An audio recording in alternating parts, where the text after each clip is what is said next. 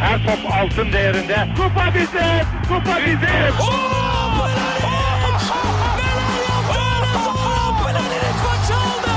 Dengeli de attı.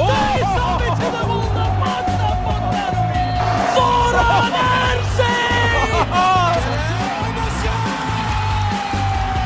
Dışarı çıkardı. Geldi, geldi, geldi.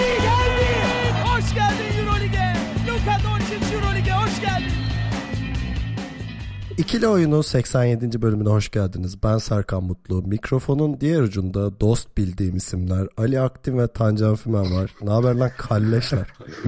Abi hoş geldin. Sen burada mıydın ya? Ben yokken atıp tutuyorsunuz. Yok Brad Stevens'ın akıl oyunları. Yok Philadelphia şöyle. Yok Celtics alır götürür falan. Bu ne oğlum sahipsiz bulmuşsunuz ya. Yani gidişinin zamanlaması o kadar manidar oldu ki bilemedik yani. Ali ile baş başa kalınca bana baskı yaptı aslında da konuşamıyorum şu anda. Tancan tehlikedeysen şey yap mikrofona vur biz anlarız.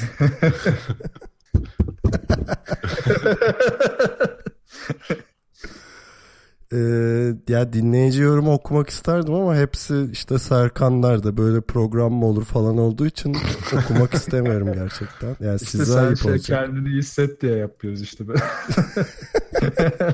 Tancan'la Ben- fake hesaplar açtık sana destek mesajı attık. Ben yazmışım? Kevin Durant gibi. Ee, Ee, peki NBA konuşacağız. Ee, bu arada bu kaydı Euroleague finalinden hemen önce yapıyoruz. Ee, bir Euroleague finali heyecanı da var damarlarda yani. Bakalım nasıl olacak. Ee, başlamadan önce hemen bize görüş, yorum, öneri, soru falan iletebileceğiniz kanalları hatırlatayım. Bu arada Ali bunu yapmamışsın. Bravo ya. İnsan bir çalışır. Abi o yüzden hiç işte yorum gelmedi bütün hafta. mecraları söyledim. iki oyun, ikili oyun dedim. Yani bence yeterliydi. Şey falan Search demiş. Ya işte Twitter'da falan takip edebilirsiniz. Öyle olmaz. Onun bir skripti var. Bak şöyle. Web site adresimiz ikiloyun.com mail adresimiz selam at ikiloyun.com Twitter'da ve SoundCloud'da ikili oyun takip edebilirsiniz. Telegram grubumuza bekleriz. t.me slash ikili oyun yayınlarımızın Geek Yapar'ın ve öbürü neydi? Ha, pa- Geek Yapar'ın Heyecan yap. Geek Yapar'ın YouTube kanalından ve Power FM'in Power App platformundan izlenebildiğini hatırlatayım. Deyip girelim. Ee, Doğu'yla başlayacağım izninizle. Gir abi. Ee, ne diyeyim bu konuda? Ali iyi misin ya? Dün gece öyle gireceğim. İyiyim abi. 2-1 öndeyiz hala. Ee, ya şöyle evet şu anda Celtics Cleveland serisi 2-1 gidiyor. Kimse evinde henüz maç vermedi. Ee, bir de garip bir şekilde yani 3 maçta ev sahibi takımın üstünlüğüyle geçti. Hani garbage süreler falan oynandı. Pek konferans finalinden beklediğim e, bir şey değil açıkçası. E, ama tabii 3 maçında en azından e, iki ev sahibi tarafının da farklı hikayeleri var. Burada Ali ile başlayalım o zaman. Evet Ali bu gibi. rezaletin sebebi nedir? Evet abi. Ya şimdi rezalet demişken o konfeti mevzusunu hiç açmayayım istiyorsan Serkan'cığım. Asıl Şey, rezalet dediğin öyle oluyor. Biz en azından e, şeyde hakkımızda yenildik yani. Doğruya doğru. Abi Neyse. o Sixers'ın içine sızan Boston'lılar şey dosyasını e, yazın açacağım. Şu an bu konuda konuşmak istemiyorum. Paralı köpekler. Ee, abi ilk iki maçta yani zaten e, özellikle ilk maçta LeBron hiç ortalıklarda yoktu. Hani böyle akşamdan kalmış da şey olmuş gibi hiç maça çıkmadı bile. E zaten LeBron'un sürüklemediği bir Cavaliers'dan çok fazla e, bir umut doğmuyor. Çünkü Ali gerçekten ikinci maç LeBron 42 attı lan. dur oğlum oraya geleceğim. İlk baştan başlıyorum. Ha, okey. Ee, ben ne diyeceğim unuttum. Neyse. Bak bak hemen sabote etti ya. Övdürtmüyor. Ee, Bastın diye övemiyorsun. Ağır söyledi. Ulan geçen hafta öveceğinizi övmüşsünüz. Hayırsızlar ya. Yok yani LeBron'un zaten yani ilk maçta sürükleyemediği bir Cleveland'ın ne kadar darmadağın olduğunu gördük. E zaten Boston hani savunmayı da e, belli bir çıta- çıtanın altına hiç düşürmediği için E, e, LeBron da ortada olmayınca hani Cleveland'ın hiç e, bir zorlaması, maçta çok büyük bir çekişme hiç şey yaşanmadı. E, dediğim gibi tek taraflı geçti. Ama yani ikinci maça gelirken bunun böyle olmayacağını hemen hemen herkes biliyordu. Hani LeBron o yumruğu masaya vuracaktı. E, ikinci maçta da evet LeBron ilk yarıda zaten çok e, absürt rakamlara ulaştı. Ama e, buna rağmen Boston yine bildiğinden hiç vazgeçmedi. Hiç oyun disiplininden kopmadı, psikolojik olarak bundan etkilenmedi. E zaten e, oyunun sonuna da hani üçüncü çeyrekti galiba bu e, darbe muhabbeti üçüncü çeyrekte olmuştu değil mi yanlış hatırlamıyorsam. Evet. E, Lebron'un çenesine gelen. Ve ondan sonra da LeBron çok kaçınarak oynamaya başlayınca e, yine oyundan kopmayan Boston hani bu genç oyuncularla birlikte o zaten bence çok, e, en büyük etkileyici kısmı oydu.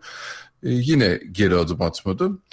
Ama tabii üçüncü maça baktığımızda da çok başka bir e, durum vardı.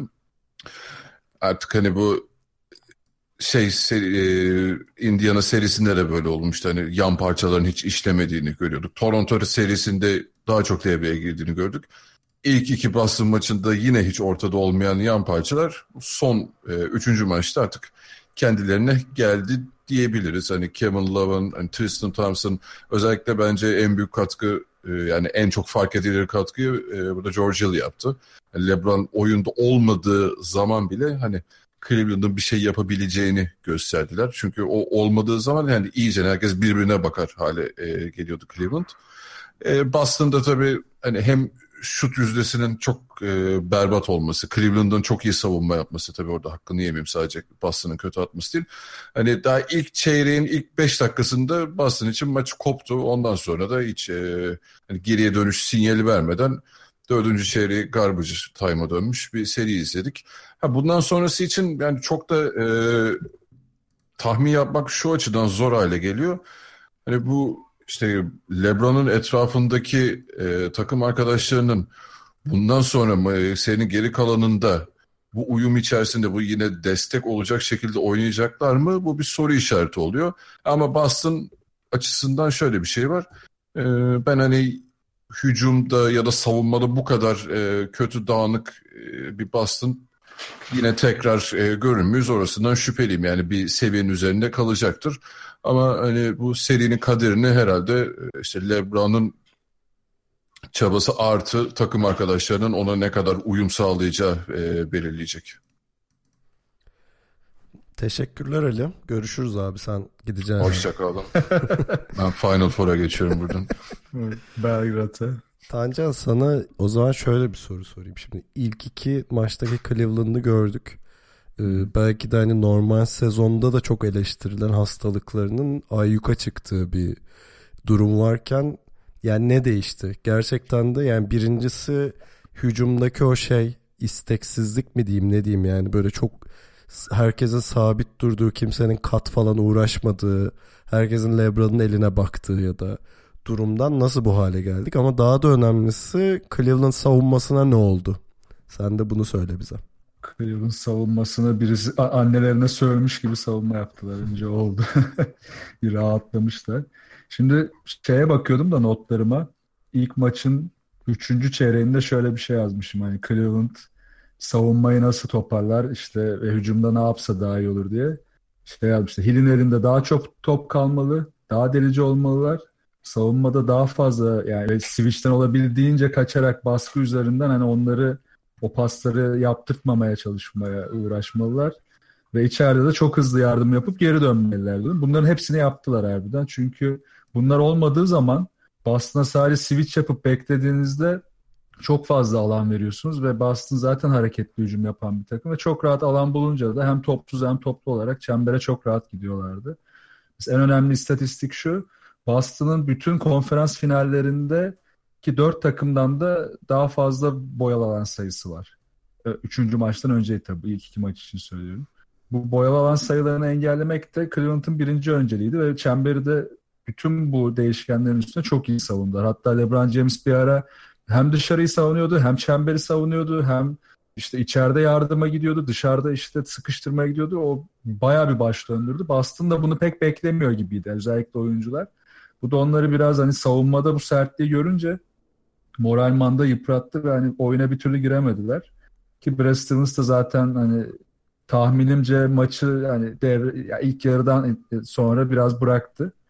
Ama normal hani bu neden normal? Hani Cleveland'ın bir patlama yapmasını bekliyorduk. Bunun da hücumla olmayacağı belliydi. Çünkü hücumda belli kısıtları var ve bunları giderecek oyuncuların performansı çok dalgalı. İşte George Hill'in ilk, ilk iki maç kullandığı top sayısı 8, üçüncü maçta 11. Yani George Hill'in elinde top kalması kıymetliydi. Bunu yaptılar sonunda ama işte hala J.R. Smith'ten istediklerini çok iyi bulamıyorlar. İşte Kevin Love hücumda ilk iki maçta zorlandı.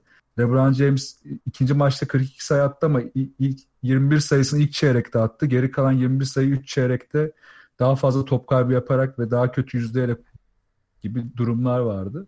Bunların hepsini giderip biraz daha hücumu takıma yayıp George Hill'in de özellikle elinde top kalmasıyla işte o dericiliği arttırıp Boston savunmasının önce dengesini bozmayı daha sonra hem toplu hem topsuz olarak da çembere gitmeyi başardılar. Bu da işte üçüncü maçta üçüncü maça ilk iki maça göre en büyük farkını yarattı. Ben hani ek, eklemek istediğim bir tek şey var. Gerçekten de Cleveland'ın e, en önemli farkı üçüncü maçta ortadaki emeği bölüşmeleri. Hani e, herkesin LeBron'un eline baktığı değil, bütün takım olarak bir şey üretmeye çalıştıkları ve gerçekten de takım olarak savunma yaptıkları bir düzleme geçmiş olmaları. E, ben bunu normal sezonda da hep söylüyordum. Hani LeBron zaten belli bir seviyede de oyn- oynuyor da özellikle işte Love, e, J.R. Smith, e, dediğin gibi George Hill gibi isimlerin çift taneli sayılara ulaşması çok önemli Cleveland için. Çünkü bir de şey var tabii e, Cleveland bir yandan da şutuyu da var olan bir takım. E, ilk maçtaki 26'da 4 üçlüyü de unutmamak lazım. Gerçekten çok kötü bir gündü yani Cleveland için. Evet, berbat üçlük atmışlardı. İşte o da yine o temposuzluktan kaynaklanıyor. Yani şimdi dediğin konu şu açıdan da doğru. Temposuzluk başladığı zaman işte zaten ritim üzerinden şut atan 3-4 tane oyuncun olunca onların hiçbiri de ritim bulamıyor ve şut da bulamıyor do- dolayısıyla. O yüzden de sorun yaşıyorlardı. Paylaşım konusunda da güzel bir istatistik var. Hani Jordan, e, pardon Jordan dedim bak artık LeBron James'ten bahsederken Jordan dedirttiler. İnanılmaz. Zihnime işlemiş. Bu podcast bunu da gördü be. Vay anasını. Vay be. Hater diyemeyecekler artık. yani ilk maç ve ikinci maç kullandığı top sayısından daha az top kullandı bu maçta LeBron James ve asist yönünün dışında topsuz oyun da daha fazla oynadı. İşte böyle olunca diğer oyuncuların da topu kullanmayı sadece sayı olarak değil pas olarak da devreye sokmuş oldu. Çünkü bitiriciliği arttırmak diğer oyuncuları da kafa olarak da oyunda tutuyor. Onları da motive ediyor. Üstüne de işte Kevin Love'ın rebound en sonunda rebound üstünlüğü kurabildiği bir maç izledik. Yani rebound olarak da sadece bu maçta üstünlük kurabildiler Boston'a. Bu da çok değerliydi onlar için. Ama evet bu paylaşım sadece hücum olarak değil takımın genel olarak aslında havasını da çok değiştirdi. Tabii şimdi önemli olan şu e, diğer maçlarda bunu sürdürebilecekler miyiz? Yani Cleveland'ın en büyük sorunu bu. Benim dördüncü maç için zaten en çok dikkat edeceğim nokta e, bu Boston savunmasının bu Cleveland'ın e, üçüncü maçtaki oyununu devam ettireceğini göz önüne alırsak bunlara yapacağı savunmaya e, savunmayı nasıl şekillendireceği. E, George Hill'in topu getirmesi işte e, maçta hani şutörlüğünü çok daha efektif kullandı e, Cleveland. Yani Boston savunmasının e, buna nasıl adapte olacağını en çok takip ediyor olacağım ben. Ya Boston önceliği ta- tabii eski sertliğine getirmesi lazım. Önce yani ona verecek bence önceliği. Sertlik olarak da düştüler. Aslında Boston bu dört takım içerisinde bence fizik olarak en iyi durumdaki takımdı. Ama işte bu maçta belki de biraz da hani o yorgunluk üzerine aşırı kısıtlı rotasyon derken o sertliği hiç yansıtamadılar. O sertlik gelmeyince ki bu sertliği sağlayan da aslında Boston'da e, biraz da Cleveland'ın çok tahmin edebilir hücumlarıydı ve onun rahatlığıyla daha hızlı hareket edip e, işleri kendi rol, e, yönlerine çevirip daha hızlı sertleşebiliyorlardı sahada. Tabii şimdi farklı şeyler oldu. E dediğin doğru hani nasıl adapte olacaklar onu ben de merak ediyorum ama hani Brad Stevens'ın işte o bahsettiğim her şey hazırlıklı olma hali burada yine bastığını bir adım öne çıkartıyor. Tabii yani bir tehlike daha var aslında. Hani bunu hep söyledik. Her seferinde de Boston bizi nasıl diyeyim utandırdı. Yani utandırdı derken işte şey diyorduk ki hep çok genç bir takım. Ee, playoff havasına alışık olan çok az oyuncusu var. Franchise oyuncularını kaybetmiş durumdalar vesaire gibi. Ama şimdi bir mental şey daha çıkıyor Boston'ın karşısına. Olası bir 2-2 durumu. Ve o 2-2'nin hani bu üçüncü maçtaki gibi sert bir mesajla gelmesi. Yani dördüncü çeyreğin tamamen garbage oynanma ihtimali gibi bir durumda mental olarak top iyice hani Boston'ın tarafına düşmüş olacak. Hani orada bu genç takım nasıl cevap verecek konusu çıkabilir. Eğer 2-2'ye gelirse ve bu söylediğim şartlarda gelirse.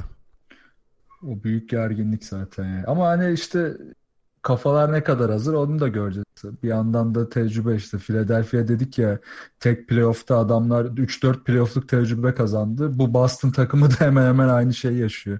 Yani tek playoff serisinde 3-4 e, senede yaşayacakları tecrübeyi aldılar. Ama hani ben tahmini yaparken 4-3 demiştim. Aslında tahminim bu yüzden 4-3'tü. Yani 2-2 olmasını bekliyorum ben açıkçası. Ve sağ avantajıyla Boston'ın hala önde olduğunu düşünüyorum. Herkes sahasında alacak diyorsun. Aynen. Ben ne olursa olsun psikolojik olarak baskının her zaman bu eşleşmede Cleveland üzerinde olacağını düşünüyorum. Ya Boston geriye de düşse, yani ev avantajını verse de kaybetse ne olursa olsun ya sonuçta LeBron'dan beklenti çok daha yüksek burada. Ya Boston e, dediğimiz gibi genç bir takımla oynuyor. Yani bir iki veteranın etrafında işte Al Horford'la e, Morris'in etrafında. O yüzden ben e, o hani bu maçı kaybetse de 2-2'ye gelse bile durumun hani eyvah hani ne oluyor gibi bir psikolojik baskı yaratacağını ben Boston üzerinde düşünmüyorum ki zaten e, takımın başında da e, çok iyi bir koç olunca e, bunları çok daha iyi kompanse edebiliyorlar. Yo buna ben de katılıyorum. Ben de eyvah ol, olmayacak gibi bir psikolojiye girmeyeceklerini düşünüyorum. Ama bunu sahada da görmek istiyorum. Yani merak ettim bir şey. Yani o, o, o olgunluğu da şey yapıyorsan hani kimine göre gelmiş geçmiş en iyi oyuncu işte kim, çoğuna göre de dünyanın en iyi oyuncusu şu anda. Onun takımına karşı bu olgunlukla oynayabilen bu kadar genç bir takım olabiliyorsan zaten helal olsun. Artık son engeli de aşmış oluyorsun. Zaten artık final oluyor yolun. Hani onu görmek istiyorum ama tabii ki de bunun ters tepme olasılığı da var. Kimse de gidip de bastığına niye böyle oldu diye hesap soramaz. Zaten şu anda geldikleri durum konum ya da kimsenin öngörmediği bir şeydi. Hani zaten senenin sürprizini yapmış oldular bir yandan. Ya o açık ara oldu zaten. Ya şeyi ilk e, hatırlarsanız e, Kyrie Irving'in hani dönmeyeceği açıklandıktan sonra ilk playoff eşleşmeleri o e, tablo belli olduğunda herkesin istediği takımdı Boston. Her yani o şey e, doğuda herkes Boston'ı istiyordu. Yani Kyrie'siz bir Boston'ı tercih ediyordu. E, oradan yani konferans finaline gelip bir de Cleveland'a karşı 2-0 öne geçmek falan yani yani bu 2-0'dan 4-2'ye dönse bile benim içim rahat yani çok beklentilerin fazla fazla üzerine çıktılar. Bir de biz daha önce de söyledik hani Boston'ın asıl heyecanlanması gereken önümüzdeki 2-3 sene ya da belki 5 sene. Hani çok genç bir takımları var. Ellerinde bir de onun üstüne Kyrie Irving ve e, Hayward var. hani gerçekten önümüzdeki 5 senede 2 ya da 3 şampiyonluk çıkarabilir Boston. Hani bu şu an ama şöyle bir güzellik yaşıyorlar. Eldeki genç oyuncular da pişiyor. Yani şu an kazandıkları tecrübe inanılmaz yani. Hani bunu Kyrie ile Gordon'la falan e, harmanladığında olacakları düşünemiyorum. Bir de üstüne hani Brad Stevens'a ekleyeceksin tabii. E, artı olarak bir de e, takas piyasasında elini çok kuvvetlendiriyorsun. Tabii. E, orada da hani dedikodular çıkıyor işte kavaylar bilmem neler bakalım. E tabii önüne zorluklar gelecek Boston. Bu oyuncular eninde sonunda max kontrat yıllarına gelecekler. O zaman hani bir karar vermeleri gerekecek. Peki e, Tancan senin tahminin 4-3'tü Boston. Ali sanki 4-2 miydi? 4-3'tü benim de. Sen de. Benim de 4-3 ama ben Cleveland diyordum. Ee, yalnız şu da çok eğlenceli olur. Gerçekten 3-3'e gelmiş bir seride son maçta. Lebron'u görmek isterim yani. of orada var yani. Potayı falan ısırır yani. Panyayı koparır diye bekliyorum ben. o maç aslında işte o döngüyü de kırabileceği bir maç. Şöyle bir döngü. Yani LeBron James'in ikinci maçta da ilk maçta dinlenme şansı buldu ya biraz aslında o maçlardan dolayı. Şimdi dün, dünkü maçta da 37-38 dakika civarı oynadı. İlk iki, iki, iki çeyrek hiç çıkmadı galiba. Çok az çıktı. Yani çok sağda kaldı yine ve yani bu yorgunluk işte ikinci loop'a girdiğinde onu çok kötü etkiliyor. Özellikle ikinci, üçüncü hatta dördüncü çeyrekte bayağı düşebiliyor. bunu koruyabilirse ve diğerlerini de yine devreye sokabilirse evet e, her şeyi parçalayabilir 7. maçta. Ya bir de benim notlarımdaki son şey var onu da söylemeden edemeyeceğim. Şu JR'ın üçlük attıktan sonra iki elini yana açıp yani bende de böyle bir yetenek var işte duruşuna bayılıyorum. evet. kaç 13'te 0'dan sonra mı attı? 14'te evet, 0. Evet. bir ilk maç 0 sayıydı galiba. Yok ilk evet. maç 4. İkinci maç İkinci 0. maç 0 doğru. İkinci maç o kaç? 7'de 0 field goal oynamış. Harika. Yani, ber, berbattı yani. Peki. E, kısa bir ara verelim o zaman. Batı'yla devam edeceğiz. Batı ile devam ediyoruz. Burada bildiğiniz üzere Rockets ve Golden State kozlarını paylaşıyorlar. Ee, ilk maçta Golden State kazandı ve saha avantajını eline geçirdi. Ee, burada da Tanjan tan, Tanjan dedim sana pardon. Tanjan ne oğlum? Burada da adımda tan- zaten evet. 30 yıldır Tanjan Kotanjan esprisi evet. yapılıyor. O yüzden alışkınım. Neyse ben. biz de yapmış olalım. Adet yerine bulsun. Abi isminin anlamı ne paylaşmak ister misin dinleyicilerimizle? Abi tan alacakaranlıkta alacakaranlık demek can da bildiğimiz can işte. Tan can da alacakaranlıkta doğan can anlamına geliyor. Alacakaranlığa düşen son şey tanesi. Su tanesi. Aynen son su tanesi. Oradan dağda gezen serbest çiçek. Okay. Ee, neydi konumuz? NBA'di. NBA. Evet Tancan sendeyiz abi buyur. Abi giriyorum. Ee, Houston Golden State serisini ya bilmiyorum ben hala bu seride şeyim ya 4-1'i destekliyorum Golden State tarafında. Hani biraz 4-2'ye gönlüm kayıyor olsa da yine Golden State tarafında şu yüzden destekliyorum. Houston'ın ikinci maçta e, değiştirdiği oyun tarzı. Aslında değiştirmedi. Biraz daha e, derinlik katıp hareket ekledi üstüne. Çünkü Houston tempo yapamadığı her dakika Golden State'in daha rahat bir set savunması yapmasına izin veriyor ve bu set savunmasına karşı da bir noktadan sonra delicili olamıyor. Çünkü Golden State'in tek özelliği birebir savunma yapmak değil. Bu birebir savunmalarda switch yapabilecek 5 oyuncusunun olması ve bu switch yapan her oyuncunun da çok iyi yardım yapması ve üzerine de çok iyi sıkıştırma yapabilmesi. Şimdi bunları yaparken işte Houston şunu fark etti ilk maçtan sonra. Yani bizim bu tempoyu yapmamız için ne yapmamız lazım? Tabii ki sezon boyunca gösterdiği o iyi savunması, savunmayı yapması lazım ve bunu da yaptılar ikinci maçta. Yani ilk maça göre neredeyse bütün istatistiklerde üstünlük sağladılar. Asist, işte top kaybı, bench sayıları, sağ içi yüzdeler, işte Durant mesela ilk maç tek top kaybı yapmıştı. ikinci maç beş top kaybı yaptı. İşte onun üzerine o, onun orta mesafe oyun statüsü üzerine çok iyi yardım getirdiler. İlk maçta hiç yapamamışlardı. Şimdi bütün bunlar olunca Houston bu ikinci maçı aldı. Şimdi neden Houston'dan girdim? Şimdi Golden State işte başta belirttiğim gibi olağan şüpheli olarak favori hatta şampiyonun da favorisi. İşte Houston'ın burada aslında bir hikayeyi değiştirme şansı var elinde. Ama bunu yapması için işte ikinci maçtaki oyununu e, 4 maç daha göster yani en az 3 maç daha 4 maç daha göstermesi lazım ki e, bu seviyeyi koruyabilsin. Boyalı alan üstünlüğünü koruması da önemli burada bunu yaparken. Mesela işte ilk maçta e, 120'li 130'lu sayıları gördüğünde yenileceği çok aşikardı üstün ama ikinci maçta işte Golden State'i 100-105 arasında tutabilirse kazanacağı da çok aşikardı. Bunu da başardı. Bu da biraz sıkıntılı bir durum onlar için. Çünkü savunmayı iyi yaptıklarında her şey yoluna giriyor ama hücum tercih sıkıntılar başlayabiliyor. Özellikle ilk maçta ve ikinci maçta Eras'a çok dikkatimi çekti. Çünkü seçtiği şutlar Houston oyun planının dışında şutlar. E bunlar da Golden State'e çok imkan sağlıyor. Golden State'e siz açık sağ verdiğiniz zaman zaten geçmiş olsun. O yüzden hani Houston'ın savunmasıyla hücumu herhalde bütün NBA içerisinde iç içe girmesi gereken takım ve bunlar işte hep birbirini tetikleyen bir hayat döngüsü gibi yani. O yüzden hani Houston'ı da aslında Cleveland gibi biraz daha Cleveland'ın yani farklı tabii değişkenleri var da Houston'a göre. Onların da Cleveland gibi bir işte istikrarı koruyup koruyamayacağı bu ikinci maçtan sonra çok önemli. Ben açıkçası koruyamayacaklarını düşünüyorum. Ee, ve bir noktada dağılacaklarını düşünüyorum. O yüzden de şimdi içeride Golden State iki maç yapacak ve burada 3-1'e gelebilir seri. Ali ben de sana şunu sorayım abi sözü vermeden. Şimdi e, normal bir insanoğlu e, şeye bakıp hani bütün normal sezon boyunca oynanan oyuna bakıp hani hem seyir zevki olarak hem de kadro kalitesi olarak diyeyim. Hani iki takımı finale yazdırsan bu herhalde Rockets ve Golden State olurdu. Bilmiyorum katılıyor musunuz buna? Hani ama tabii Doğu Batı vesaire yüzünden olmuyor. Ee, ama yani şu maçın kalitesi gerçekten şey kalitesi değil gibi. Pardon maç dedim. Serinin kalitesi böyle NBA finaline adını yazdıracak iki takım karşı karşıya geliyor. İnanılmaz şey tempolu geçecek. Böyle delireceğiz gözümüz bayram edecek seviyesinde değil gibi geliyor. Sadece ilk maçın ilk yarısı gerçekten çok iyiydi.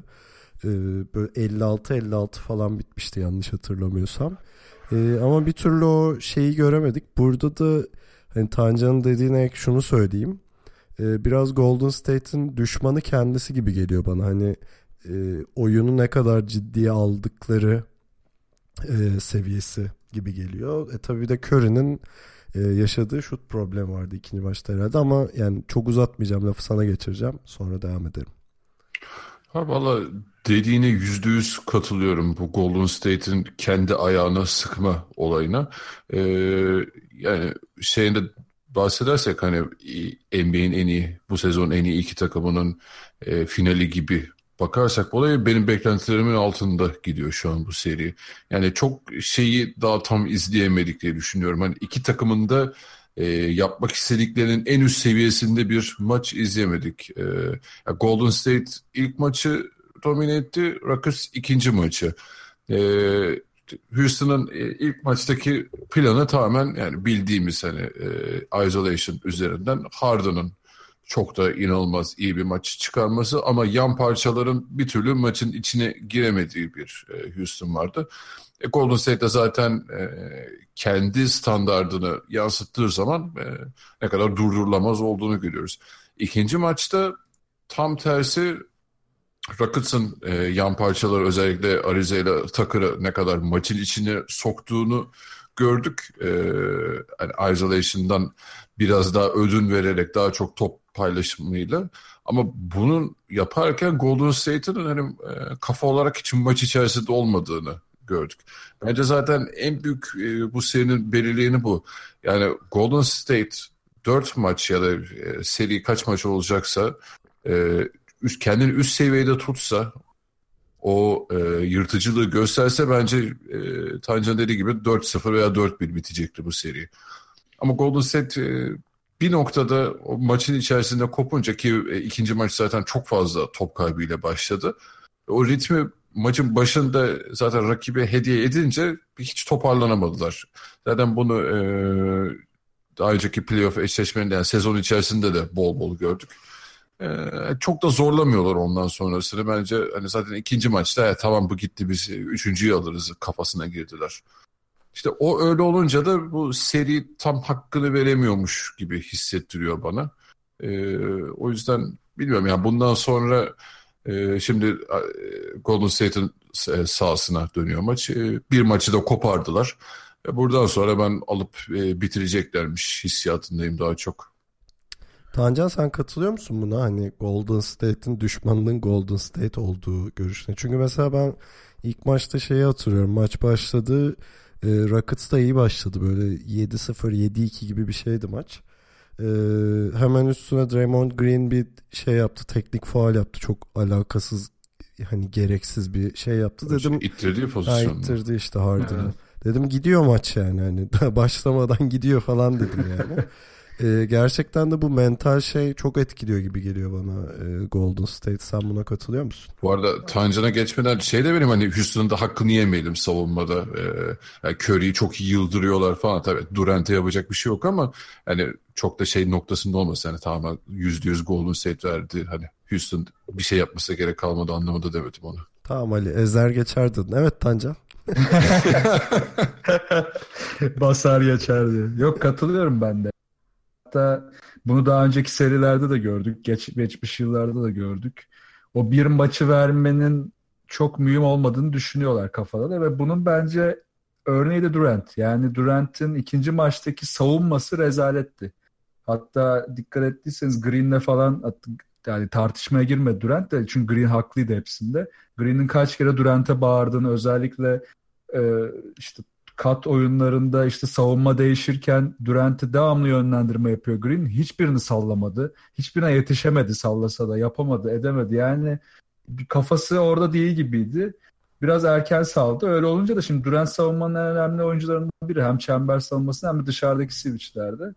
Hiç oyuna giremedi. Üstte de Curry ilk üçlüğünü ta dördüncü çeyreğin ilk dakikalarında bulabildi. O da zaten ayrı bir sorundu Golden State için. Bütün bu örnekler senin dediğini destekliyor. Yani kafa olarak e, kendilerine zarar verip ya da kendilerine işte düşmanlık yapıp tam olarak dediğin gibi bu tip maçları verebiliyorlar.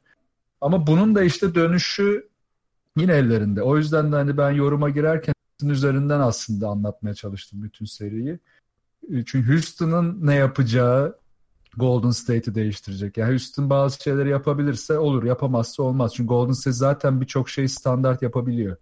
Yapamadığında da farklı alternatifler yaratabiliyor. İşte o alternatiflere kadar engelliyor Houston. Özellikle bunu ikinci maçta yaptı. Houston'ın savunma tarafında da e, ben Capela'ya değineceğim özellikle. Çünkü Capela inanılmaz oynadı ya. Yani tepe switchlerinde onun kadar iyi kısanın karşısında kalan bu playoff serisinde başka bir oyuncu yok. Gerçekten şu an altın gibi bir oyuncu oldu ya. İnanılmaz sezon sonunda da anlaşması bitiyor herhalde. Hani gerçi meç etme hakkı var üstünde ama ona max kontrat vermek isteyen birçok takım olabilir. Gerçekten çok değerli oynuyor. İşte Capella'yı Golden State'in tek şeyi bu işte. Capella'yı o savunmanın dışına itebilir mi? Capella'yı nasıl biraz daha fazla bozar? Yani Capella önceki maçlara göre daha fazla süre aldı ikinci maçta. Normalde D'Antoni onu biraz daha 25-27 dakika civarlarında kullandı. Bu maçta 32-33 dakikaya kadar çıkardı. Çünkü o da farkında artık onu daha fazla kenarda tutamayacağının. İşte Golden State'in tek hamlesi burada olacak. Hani kendine zarar verme dışındaki tek hamlesi. Bakalım göreceğiz neler olacak.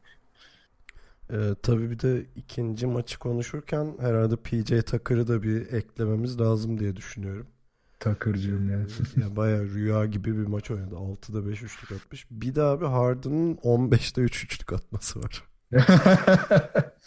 Ah, Harden da bu arada yani ritim bulamadı aslında ilk. Yani e, o standart sezon ritmine aslında playoff'ta bir geldi bir gitti bir geldi bir gitti. Ana ritmi tutturamadı. İşte onun da sıkıntısı o tempoyu bulamamasından. Aslında evet isolation oynuyorlar ama bu isolation'ı bile savunmayı deldikten sonra daha tempolu yapabiliyorlardı. Yani top dönüşü tempolu oluyordu. Diğer oyuncular daha tempolu oyun içine giriyordu.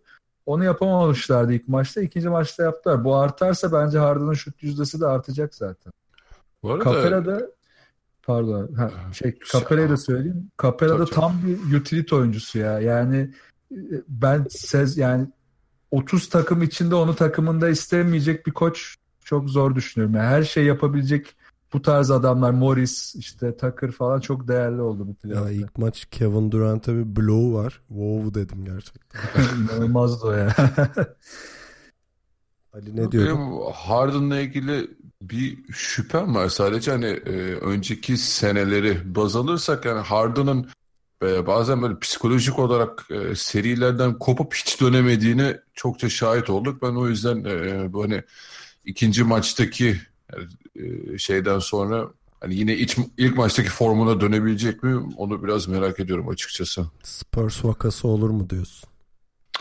Yani şey soru işaretlerim var açıkçası. Ya o kadar gö- kötü gözükmüyor şu ana kadar. Ee, ama merak ediyorum tekrar e, o formunun üzerine çıkabilecek mi, dönebilecek mi? Bu arada ben orada bir notum var. Harden ilk maç işte 41 sayı attı, yenildiler falan. Maç sonrası röportajında şey dedi işte ben tek başıma iken olmaz takım arkadaşlarımın destek olması lazım falan dedi.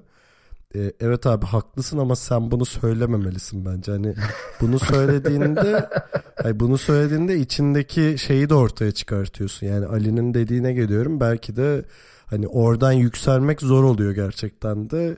Hani ikinci maç Tancan dedin ya o performans o tempoya gelemedi falan diye belki de hani hmm. bitmiştir yani seri Harden için. Hiç şaşırmam yani öyle bir şey olsa. Aynen korkutuyor beni de o durum işte. İyice sıkıcı bir seriye dönebilir o yüzden.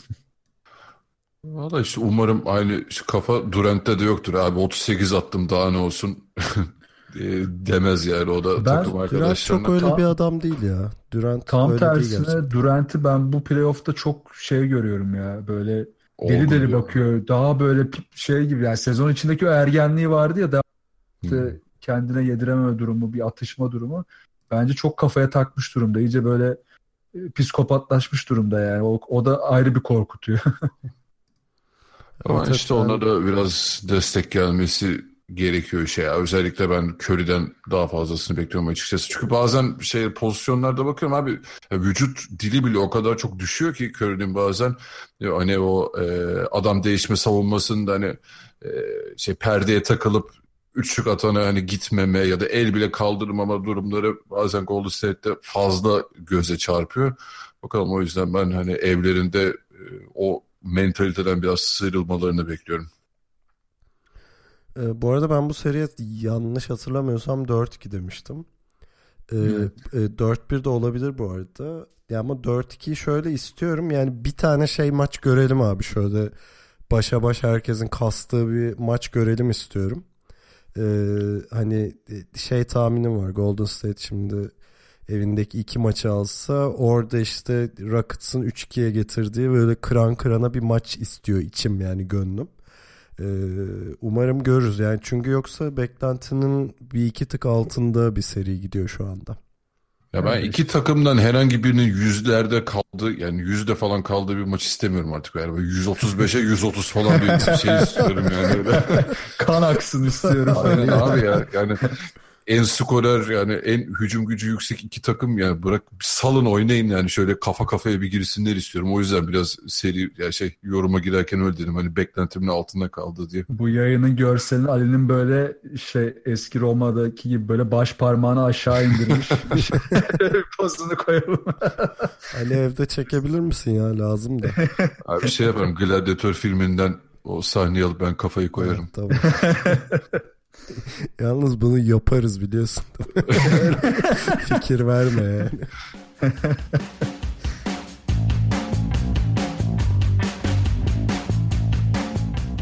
İkili oyunu dinlediğiniz için çok teşekkür ederiz. Bir saat kadar sonra Euroleague finali var. Onu onun heyecanı iyice bastı. Ee, hemen bize görüş, yorum, öneri, soru falan ileteceğiz. Kanalları aktarıp sonra Euroleague moduna geçeceğiz. Ee, web site adresimiz ikiloyun.com mail adresimiz selam at ikiloyun.com Twitter'da ve SoundCloud'da ikili oyun takip etmeyi unutmayın. Telegram grubumuzdaki muhabbeti bekliyoruz. t.me slash ikili oyun Yayınlarımızın Geek Yapar'ın YouTube kanalından ve Power FM'in Power Up platformundan takip edilebildiğini hatırlatayım. Fenerbahçe'ye iyi şanslar dileyip programı kapatıyoruz. Hoşçakalın. Hoşçakalın. Hoşçakalın.